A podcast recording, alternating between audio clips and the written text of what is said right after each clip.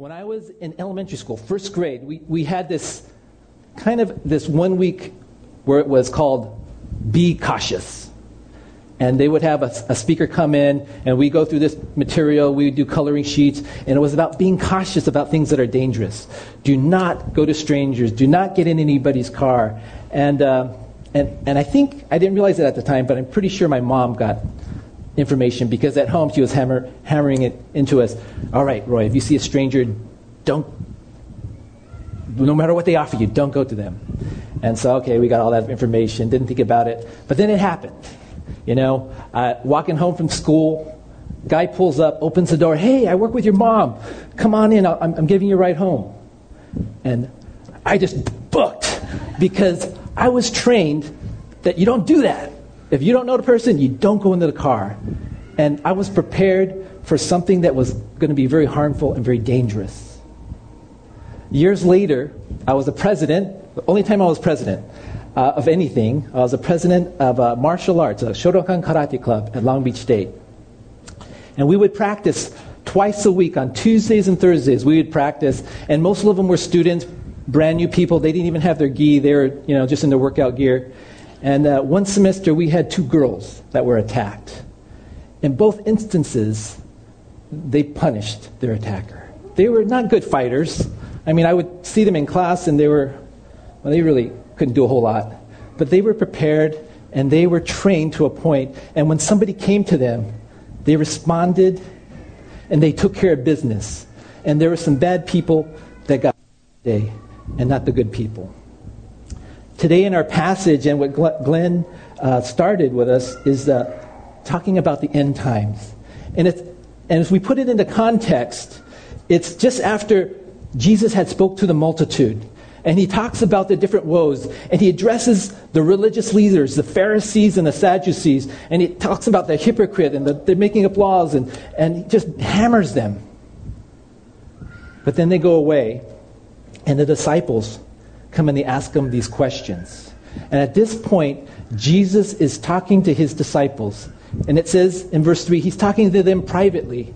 And he is getting ready. He is helping them to be ready, to be watchful for what is to come, because bad things are coming. See, chapter 24 and 25, as Glenn noted, is called the Olivet Discourse. It is uh, strictly to his disciples, because chapter 26, 27, 28 are coming. And he was preparing them for the bad things that were going to happen. But before we get into that, let's look at what some of the stuff that Glenn covered and just kind of give a framework for what we're going to be covering. And we're going to be finishing chapter 24 of this Olivet Discourse. First, Glenn mentioned about biblical prophecy, and the study of it is very important to life to the life of the follower of Jesus Christ. And we ought to all be students of biblical prophecy. And he gave the number one reason was the qu- quantity of prophecy in the Bible. He says one fourth to one third of the Bible is prophecy. He said, Bible prophecy authenticates the Bible, offers the clearest indication that the Bible is in fact the Word of God. There are so many hundreds of prophecies that have already came through uh, came to be, including about the, the Lord Jesus Christ, to the very specific details of the piercing of his hands, of uh, not breaking a bone, coming on a, on, a, on a colt, and many more. It's a tool for evangelism, Bible prophecy. You know, can, can you explain when the Bible speaks of something 2,000 years before it happens, it happens? Bible prophecy is an encouragement for holy living. It reminds us of God's awesome power and to live with anticipation. Let's look at the content now of the beginning of this discourse. In the first 14 verses, he's dealing with the signs to the world. In verse 15 through 35, he's dealing with Israel. And in verse 36 through 51, he's dealing with the church. In verses 5 and 6, we're going to be covering from verse 23, so I'm just give a brief overview of, of what was covered in this, in this discourse. It says in verse 5 and 6, it says he's, he's covers the coming of false messiahs. And verse 7 the nation will rise against nation. Also in verse 7 talks about famine, pestilence, and earthquakes in various places. In verse 10, people will betray one another. In verse 11 talks about false prophets will rise up and deceive many. Lawlessness will abound in verse 12, and the love of many will grow cold. We're told of the things that people will go through at the end times in verse 15 through 22. Pastor Glenn went over what we believe that the scripture says about the great tribulation and rapture. It says, if you missed that, please check it out on the website. And, and uh, the video and audio of that sermon are up there. That tribulation was spoken of here is that in this chapter is something that the, we believe that the church will miss because of the rapture. And he gave these points. The first and foremost, that Jesus paid the penalty for our sins so that we don't have to endure the wrath of God. Paul writes that God will deliver us from the wrath to come in Thessalonians 1:10.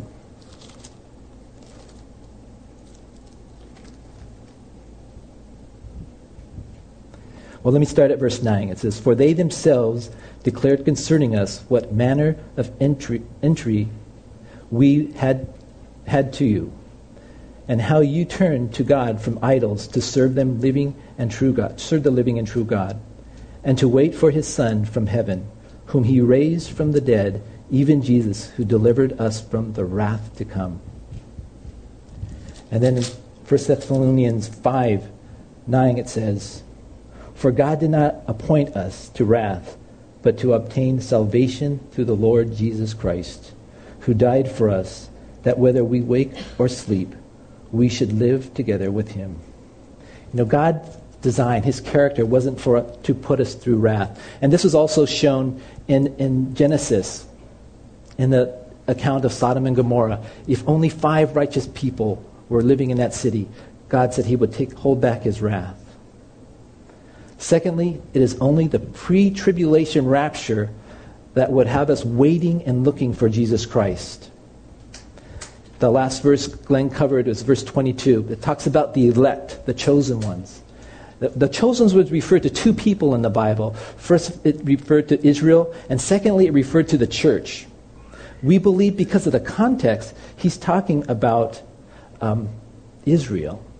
The reference to sacrifice, synagogue, the Sabbath law are things that the Christians aren't concerned with.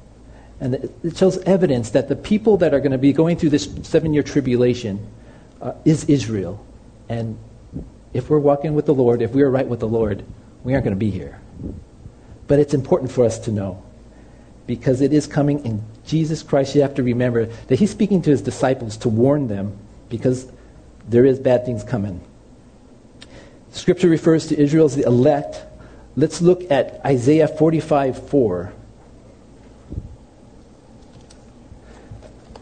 Like I said, I'm a, a man of few words. I got a lot of things jumbled up in my brain, so I like to give a lot of scripture. So today we're going to have a lot of scripture. 45 4 says, For Jacob my servant's sake, and Israel my elect, I have even called you by your name. I have named you, though you have not known me. And then Romans 11:28.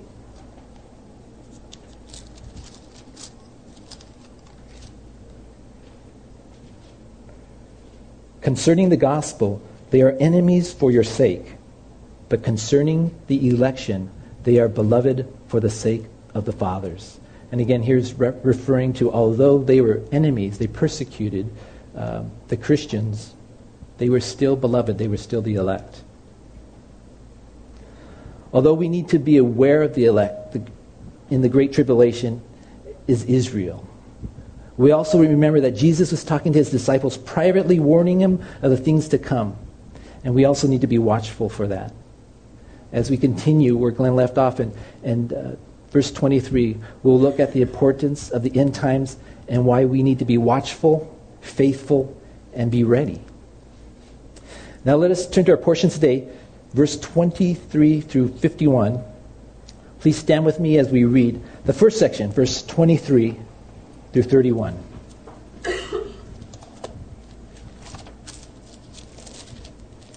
Matthew chapter 24, verse 23 through 31. Then if anyone says to you, Look, here is the Christ, or there, do not believe it. For false Christs and false prophets will rise and show great signs and wonders to deceive, if possible, even the elect. See, I have told you beforehand. Therefore, if you say, if they say to you, Look, he is in the desert, do not go out. Or look, he is in the inner room, do not believe it. For as the lightning comes from the east and flashes to the west, so also will the coming of the Son of Man be. For whoever the carcass is, or wherever the carcass is, there the eagle will be gathered together. Verse 29. Immediately after the tribulation of those days, the sun will be darkened, and the moon will not give it its light. The stars will, be, will fall from heaven, and the powers of the heaven will be shaken. Then the sign of the Son of Man will appear in heaven, and the man will, and then all the tribes of the earth will mourn, and they will see the Son of Man coming on the cloud in the heavens with power and great glory. And he will send his angels with a great sound of a trumpet, and they will gather together his elect from the four winds, from one end of heaven to the other.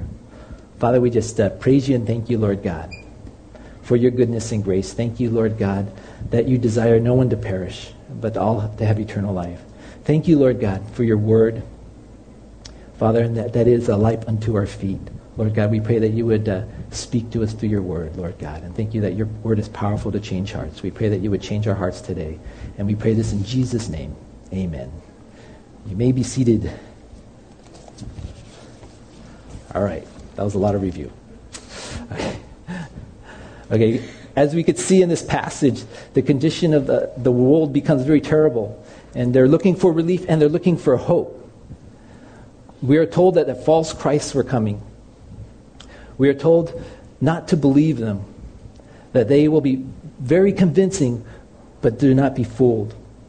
In verse 24, it says, The great signs and wonders, if possible, even the elect will be fooled. 2 Thessalonians 2 9 says, The coming of the lawless one is according to the working of Satan, with all power, signs, and lying wonders. Here we are reminded that our enemy has dark powers and will use them to deceive. Satan shows that one of his great one of our great weaknesses is our attraction to power. In our flesh, we want and desire to control our distant destiny. Satan's tactics haven't changed much. In the Garden of Eden, Satan the deceiver goes to Eve.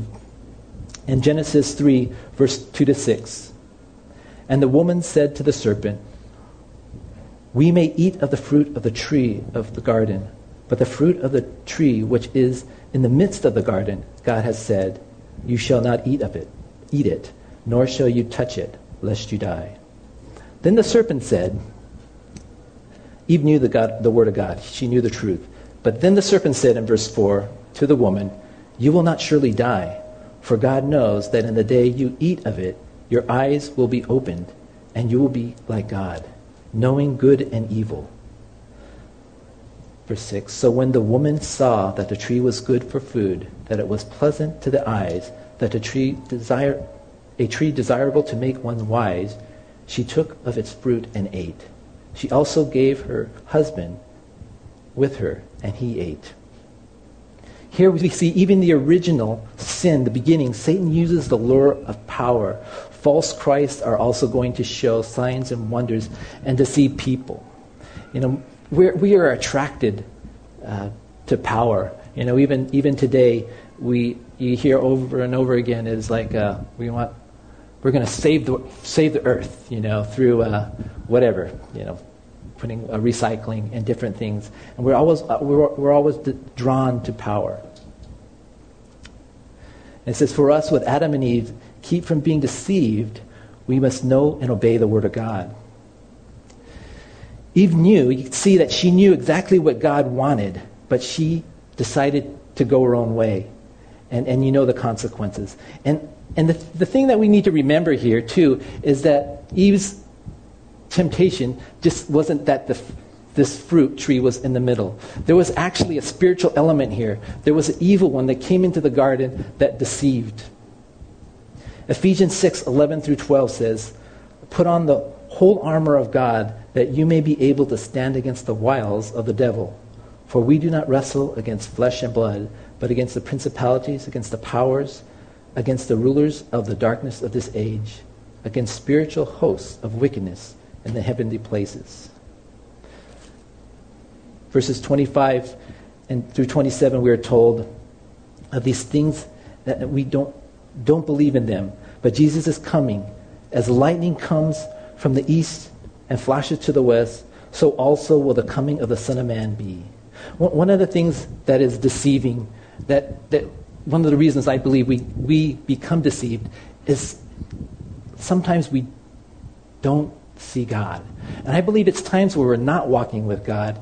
It's, it's times when we're kind of a little bit away. It might be times where you, you still might be at church, you still might be involved, but there's times when you're away. And it's times like that when we're weak. But we are assured here when we look at this passage that when Jesus Christ returns, that it's not going to be in secret. It says it's going to flash like lightning from the east to the west. Those of you that were here a few months ago when we had that lightning storm, that lightning, I heard, hit the base. We were, we were planning to go climb three peaks that, that day, Monday. And I said, uh, the rain or shine, we're going to go. And then the lightning hit. Uh, we're, we're going to stay home. But when that lightning hit, it was frightening. It was like thunder and light came at the same time. Boom! And it, it, it shook our old house. We have a, a, a house that's like 50, 50 years old. And um, and we knew it was there. Except when Jesus Christ comes, he's going to fill it. It's going to be bigger than that. You know, the Jehovah's Witness believe that Jesus Christ came already, and he, he came in this and appeared in this small room. I forget what, what state it was, and that he, you know, they, they believe he's here now. And that's deception. When Jesus Christ comes, there will be no doubt. There's going to be a big bang. It's going to light up and uh, angels will come, as we'll see.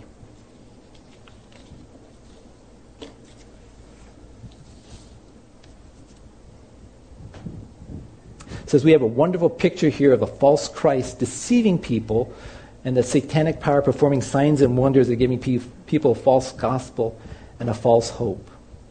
Then you have Jesus returning like a flash of lightning to cover the whole sky from east to west. And, and that's another thing, a false hope one of the things that we all desire, that we all need, is hope. Um, this country, as I shared before, for a couple decades, Japan led the world in suicide rate. Over 30,000 suicide uh, a year. Now they're, they're, they fall third or possibly fourth because one of the things that, one of the, well, the main reason for suicide is hopelessness and the growing of hopelessness. I mean, it's just as we see things get worse and worse, hopelessness is growing, suicide is growing, the value of life is, is decreasing. And um, the end signs are coming. In verse 28, it reads, For whatever the carcass is, there is the eagle will be gathered together. And there's a couple of different interpretations on this, so I'll give you both. In Exodus 19, the top, on top of Mount Sinai, it says that Moses went to God and told him to tell the people in Exodus 19:4, "You have seen what I did to the Egyptians and how I bore you on eagle's wings and brought you to myself." One of the interpretations of this verse that wherever the carcass is, there the eagle will be gathered. It says, when Jesus comes back, he, everyone will know. He will come like lightning, and then he will gather his children. He will gather his elect. One of the thoughts is the Jews will recognize him as the Christ, their Messiah, for the first time not as a second coming, but as a first coming, and they'll gather to him. Another view is just as compelling an argument is referring to this, this passage is referring to the great battle at Armageddon that's uh, recorded in, in Revelations chapter 17 through 18.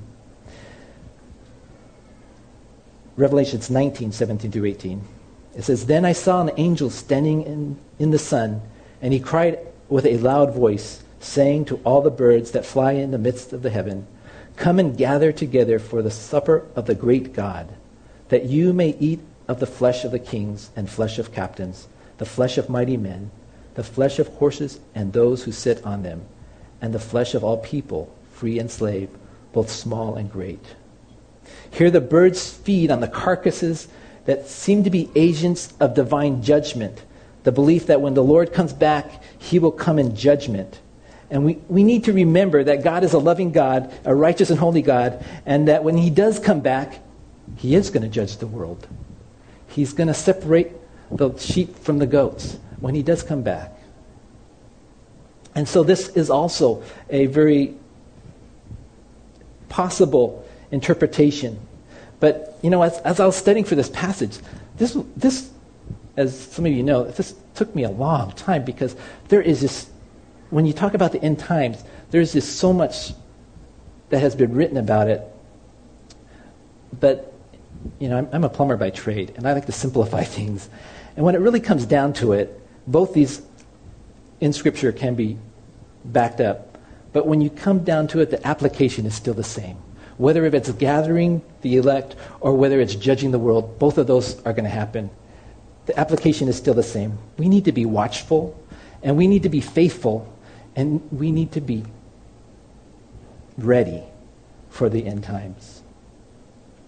After the seven year tribulation, we are told that the coming of Jesus Christ, the Son of, of Man, in verses 29 through 31.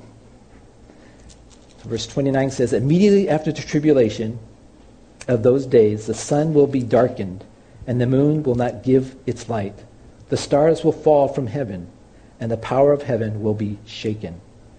Then the sign of the Son of Man will appear in heaven, and all the tribes of the earth will mourn, and they shall see the Son of Man coming on a cloud of heaven with power and great glory.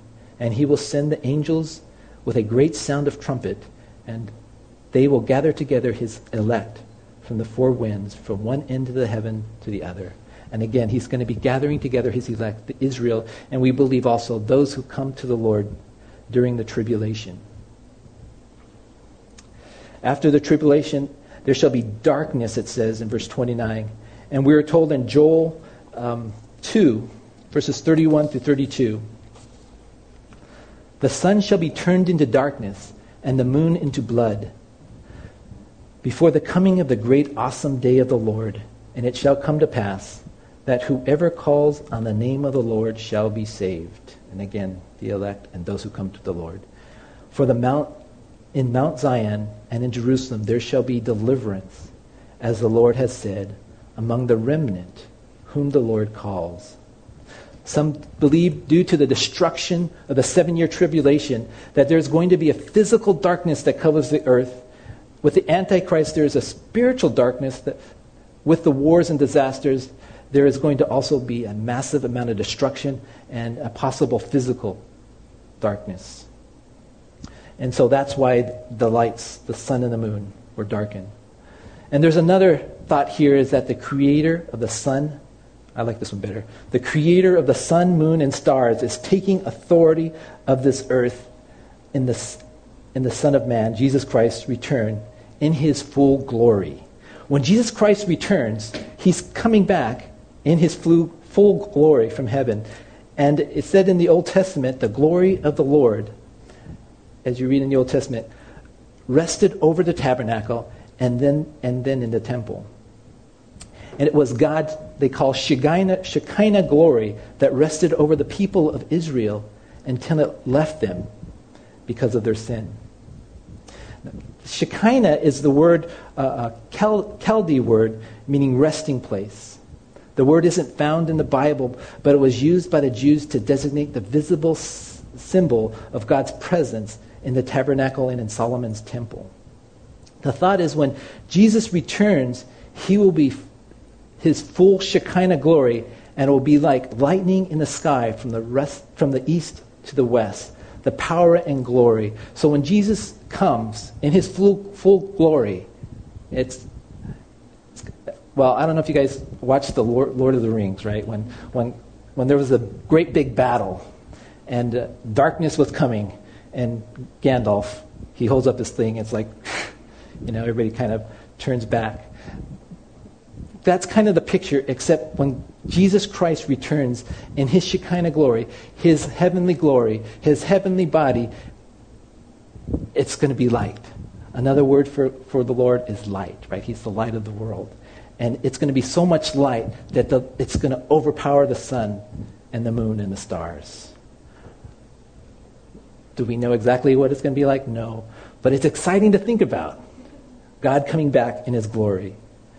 Then in verse 31, he will send his angels with great sound of a trumpet, and they will gather together his elect from the four winds, from one end of heaven to the other. And again, the angels coming with trumpets. There is no doubt when Jesus returns. Somebody comes to you and claims to be the Christ or know the Christ. And there are people like that, as Glenn shared a couple weeks ago. And there's a guy in Okinawa, and there's a, a number of people throughout the world. One thing we know for sure is that they're deceivers. Because when Christ does come, we will know. It'll be clear. Again, the Lord is going to make it clear that He is coming. The Lord is sending angels that will be sounding their trumpet. In ancient Israel, as in many ancient lands, the trumpet was used to announce important events or people. The sound of the angel's trumpet on earth will be an announcement of the return of Christ, and it will assemble his elect on the earth. We don't need to look at any other sign, but Jesus' return is going to be clear and seen by all. And we need to be ready, and we need to be watchful for when he comes.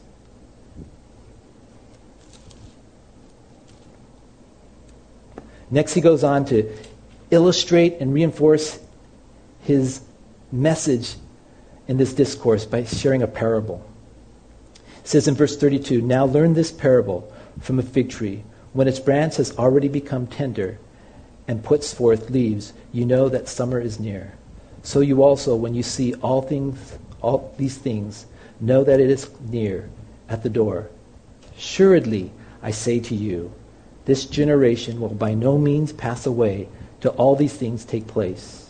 And verse 35 Heaven and earth will pass away, but my words will by no means pass away. There's a couple of different ter- interpretations of this parable. One of the interpretation is that uh, this parable represents Israel. Joel 1 6 to 7 says, For a nation has come upon against my land, strong and without m- number. His teeth are the teeth of a lion, and he has the fangs of a fierce lion. He has laid waste my vine and ruined my fig tree. He has stripped it bare and thrown it away. Its branches are made white. The fig tree was a symbol of Israel nationally, historically, and scripturally. The budding of the fig tree in this summer is referring to the rebirth of the nation of Israel, which took place in May 14th, 1948. You see, the nation of Israel was disobedient and they were judged and they were scattered in AD 70, over 2,000 years ago. In Deuteronomy 28 64 through 68, it says, Then the Lord will scatter you among all people, from one end of the earth to the other, and there shall serve other gods, which neither you nor your father have known, wood or stone.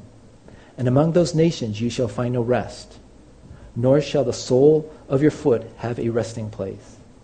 But there the Lord will give you a trembling heart, failing eyes, and anguish of soul.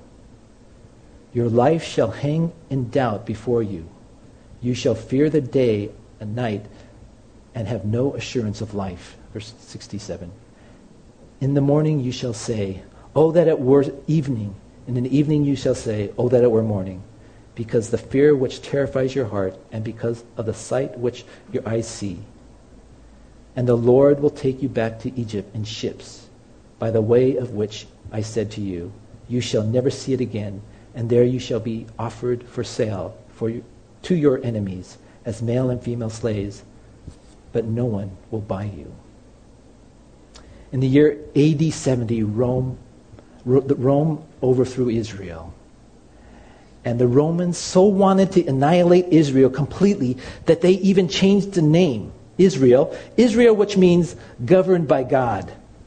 They changed their name to Philistia, or also known as Philistine, or Palestine. In Palestine, or Philistia, means the land of the Philistines. Over 2,000 years ago, Israel was changed to Palestine. 1948, after over 2,000 years, Israel, after the Holocaust, where Israel lost over 6 million of their people, for the first time, people had compassion on them and decided they should have their land back. And that Israel was rebirthed. And that in itself is a miracle. And throughout history, any country that was overthrown and dispersed, within two generations, they lost their culture, they lost their identity. No other country in history has ever recovered after being annihilated and being spread out. Israel was annihilated, they spread out throughout the world. There was no longer Israel. But they were still the elect. And God brought them back together in 1948. This is one view of this parable of fig trees. Jeremiah 23, 3 through 4 says, But I will gather the remnant of my flock out of all countries where I have driven them, and bring them back to their fold, and they shall be fruitful and increase. I will set up shepherds over them who will feed them and they shall fear no more, nor be dismayed, nor shall they be lacking, says the Lord.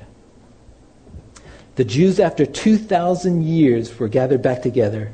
Now we are told in Matthew 24 34, the generation shall not pass away till these things take place. So, this is where we get into some more digging into Scripture and finding out what does it mean to be a generation. It says when Israel comes back together, this will be the last generation. Let's, Let's turn to Genesis 15, 13 through 16. Then he said to Abram, Know certainly that your descendants will be strangers in a land that is not theirs, and will serve them, and they will afflict them 400 years. And also the nation whom they serve I will judge. Afterward they shall come out with great possessions. Now, as for you, you shall go to your fathers in peace, and you shall bury, be buried at a good old age.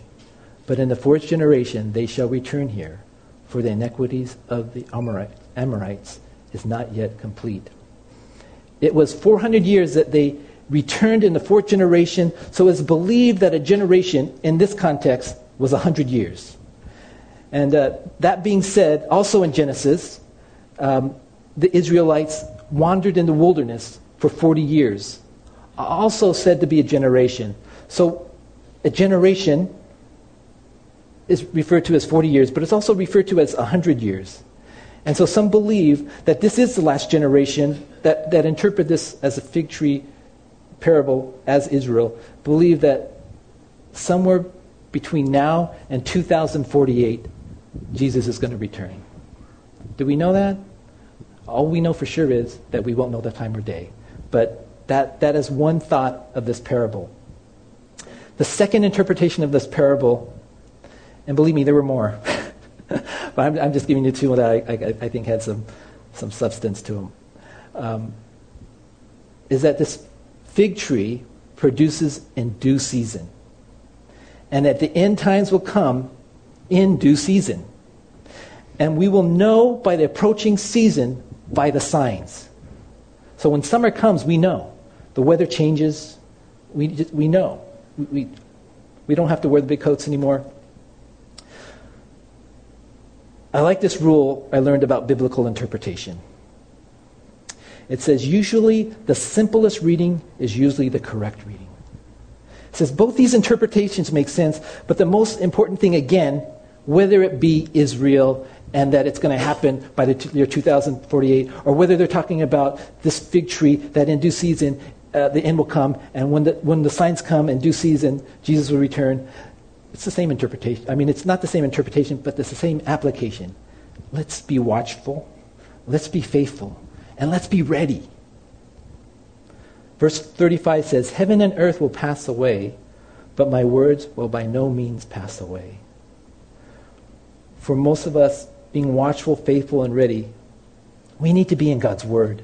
The Word of God refers to it as a sword of the Spirit in, verse, in, in Ephesians 6. And speaking of the spiritual armor, and the sword is our only offensive weapon, but it can, also can be used for defense too. So the, the sword is all powerful to protect and to defend and to put out fiery darts. We need to know the Word of God. Eve knew the Word of God. Eve knew said, okay, don't eat of this tree. But yet she, she ate. We need to know the Word of God and we need to remain faithful. Genesis 6 9, or let's, let's go on to um, verses 36 to 44. Wow, I got a lot of time, but I'm, I'm going to get you out early.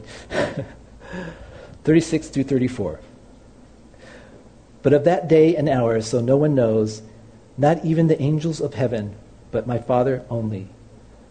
But as the days of Noah were, so also will be coming the Son of Man be.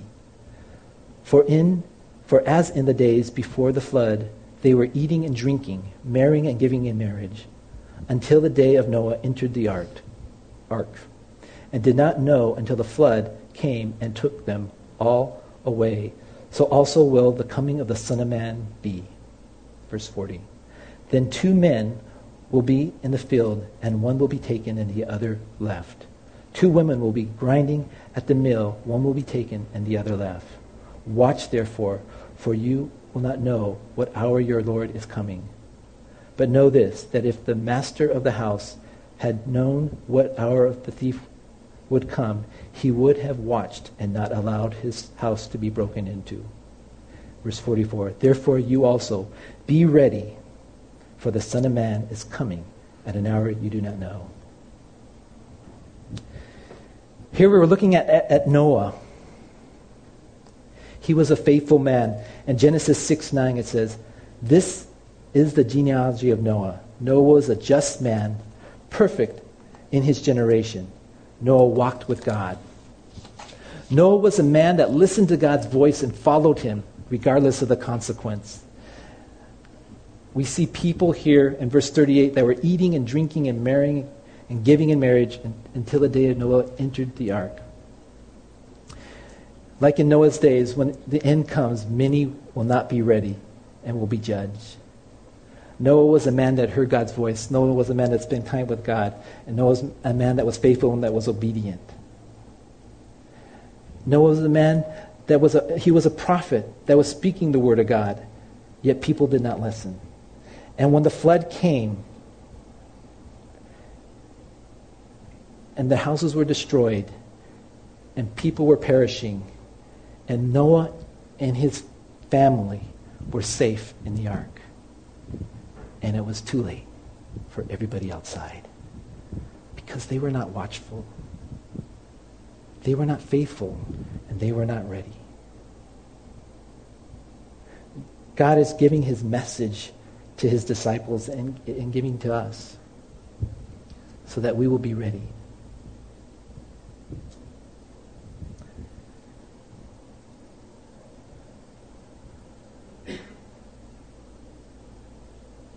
In verses 42 through 44, Jesus implores his disciples to be watchful.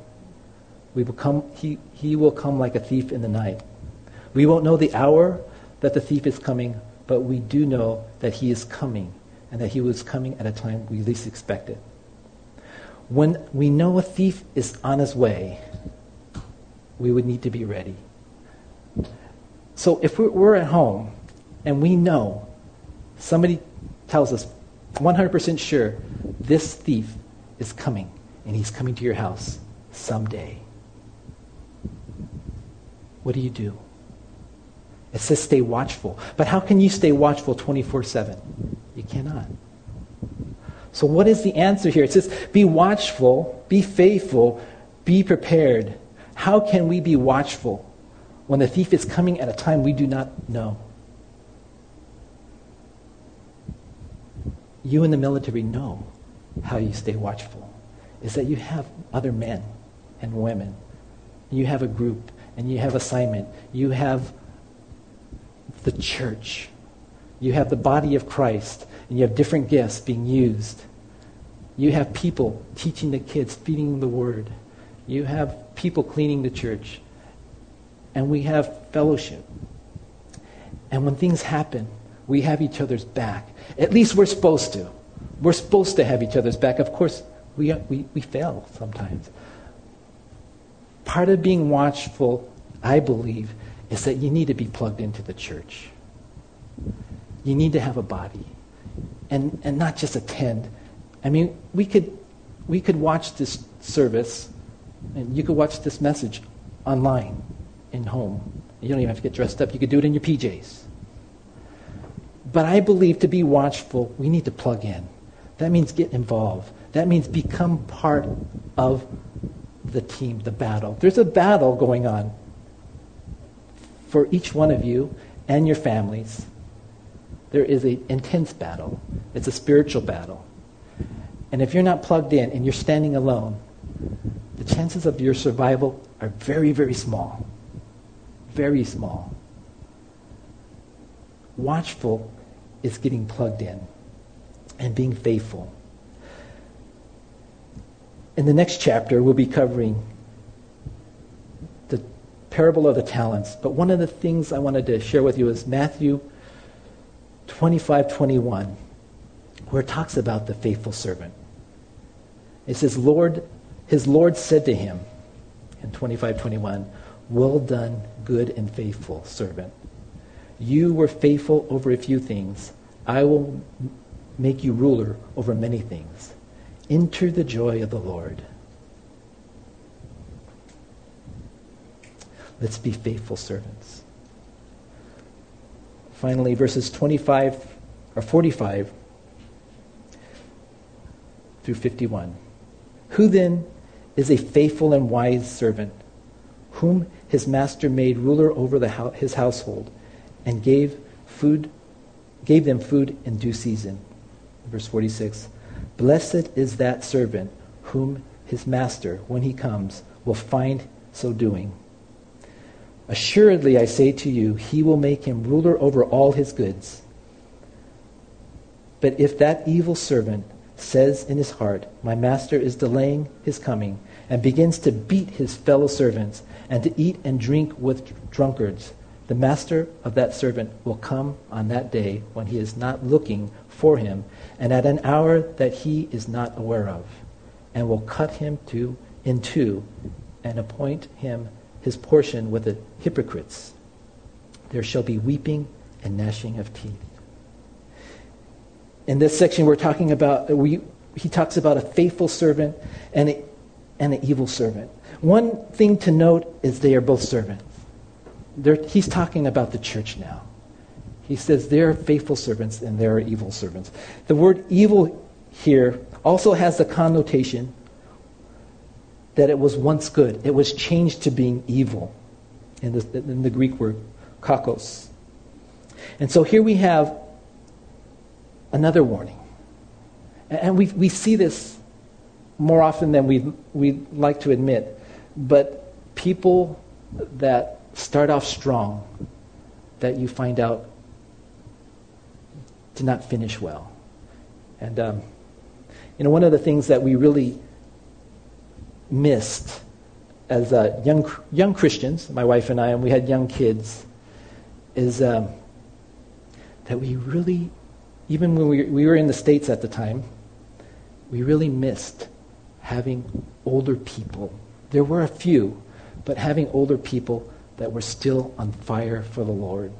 There are so few. There are so few that make it to the end, get tired, or drop out, fall into sin, whatever. In fact, I, I remember having a person come up to me. I'm talking to him. He was somewhat involved in the church years ago. He said, Well, I'm leaving to you young guys now. I'm, I'm retired. And he's meaning spiritually retired. There's a difference here between a faithful servant and a wise servant. The faithful servant here was somebody that was waiting, that was watching, that was ready. When we know the Lord is returning at any time, and He's going to come, and He's going to take us into eternal paradise, and we're waiting, you know. I, I hear stories, and, and I'm not in the military, but I don't know, but I, I hear stories of, of children of uh, some of your families here when you come back from deployment, and, uh, you know, we, we have a friend coming back tonight, and they're excited and they're preparing and, and, and it, it's, he's coming. And it's, it's, a, it's not something that you, okay, yeah, dad's coming back home or mom's coming back home. It's an excitement. And the faithful, because there's love there and there's, there's something going on there in that family. And he's, when we're faithful servants, when we're, when we're walking with the Lord, we are going to be excited daily because he's going to return. And right now we have this gospel. We have this gospel the knowledge, the Spirit that is the answer to give hope to the nations. That through Jesus Christ only, that we have eternal life. And we have this. This is exciting. How could we get tired of sharing this? How could we not be involved? How can we not be in the battle? Let's be faithful servants. In conclusion, let's not forget to see the signs. This world is going down and is protect. It, it was it is pro, pro, prophesied, and uh, one thing that we note and when we study the end times is that America is not mentioned. There is no mention of America, and our hope is that because of the rapture, all the Christians are going to be taken off, and America is going to be like, hey, where is everybody? You know, but, but that's our hope. But as we see, as we look at America, we see it spiraling down at a very rapid race, rate. And as I pray for our country, and I, and I, I love our country, and I love Japan as well, it, it breaks my heart. But at, the same time, I'm realizing, hey, this is, this is something that just might be part of prophecy as, uh, as, as the Lord prepares to come back and as he wakes up his church. But we need to look at the signs, and the one true and most important sign that we need to be looking at is the return of Jesus Christ because that will be obvious. And if it's not obvious, then it's fake. Secondly, we need to be in the Word of God. One of the things I love about working with Glenn is that I'll sit in the office and he's, he studies hours and hours, and uh, I just amazed. But he'll be like, he'll be studying, he'll be laughing, and he'll be, uh, what? And he's, he's reading these commentaries, getting into the Word, and, and he loves the Word, and he feeds us well. But we also need to be feeding ourselves, and we need to be obeying this. God's Word. And then lastly, uh, men and women, we need to be watchful we need to be faithful and we need to be ready. Let's pray. Father, we just praise you and thank you, Lord, for your grace. We thank you for your word. We thank you, Lord, that you desire no one to perish. We thank you for sending your Son, Jesus Christ, whom you sent to die on the cross to wash away our sins. Father, we pray that we would be faithful, that we would be ready, Lord God, that we would be equipping people. And we pray this in Jesus' name. Amen.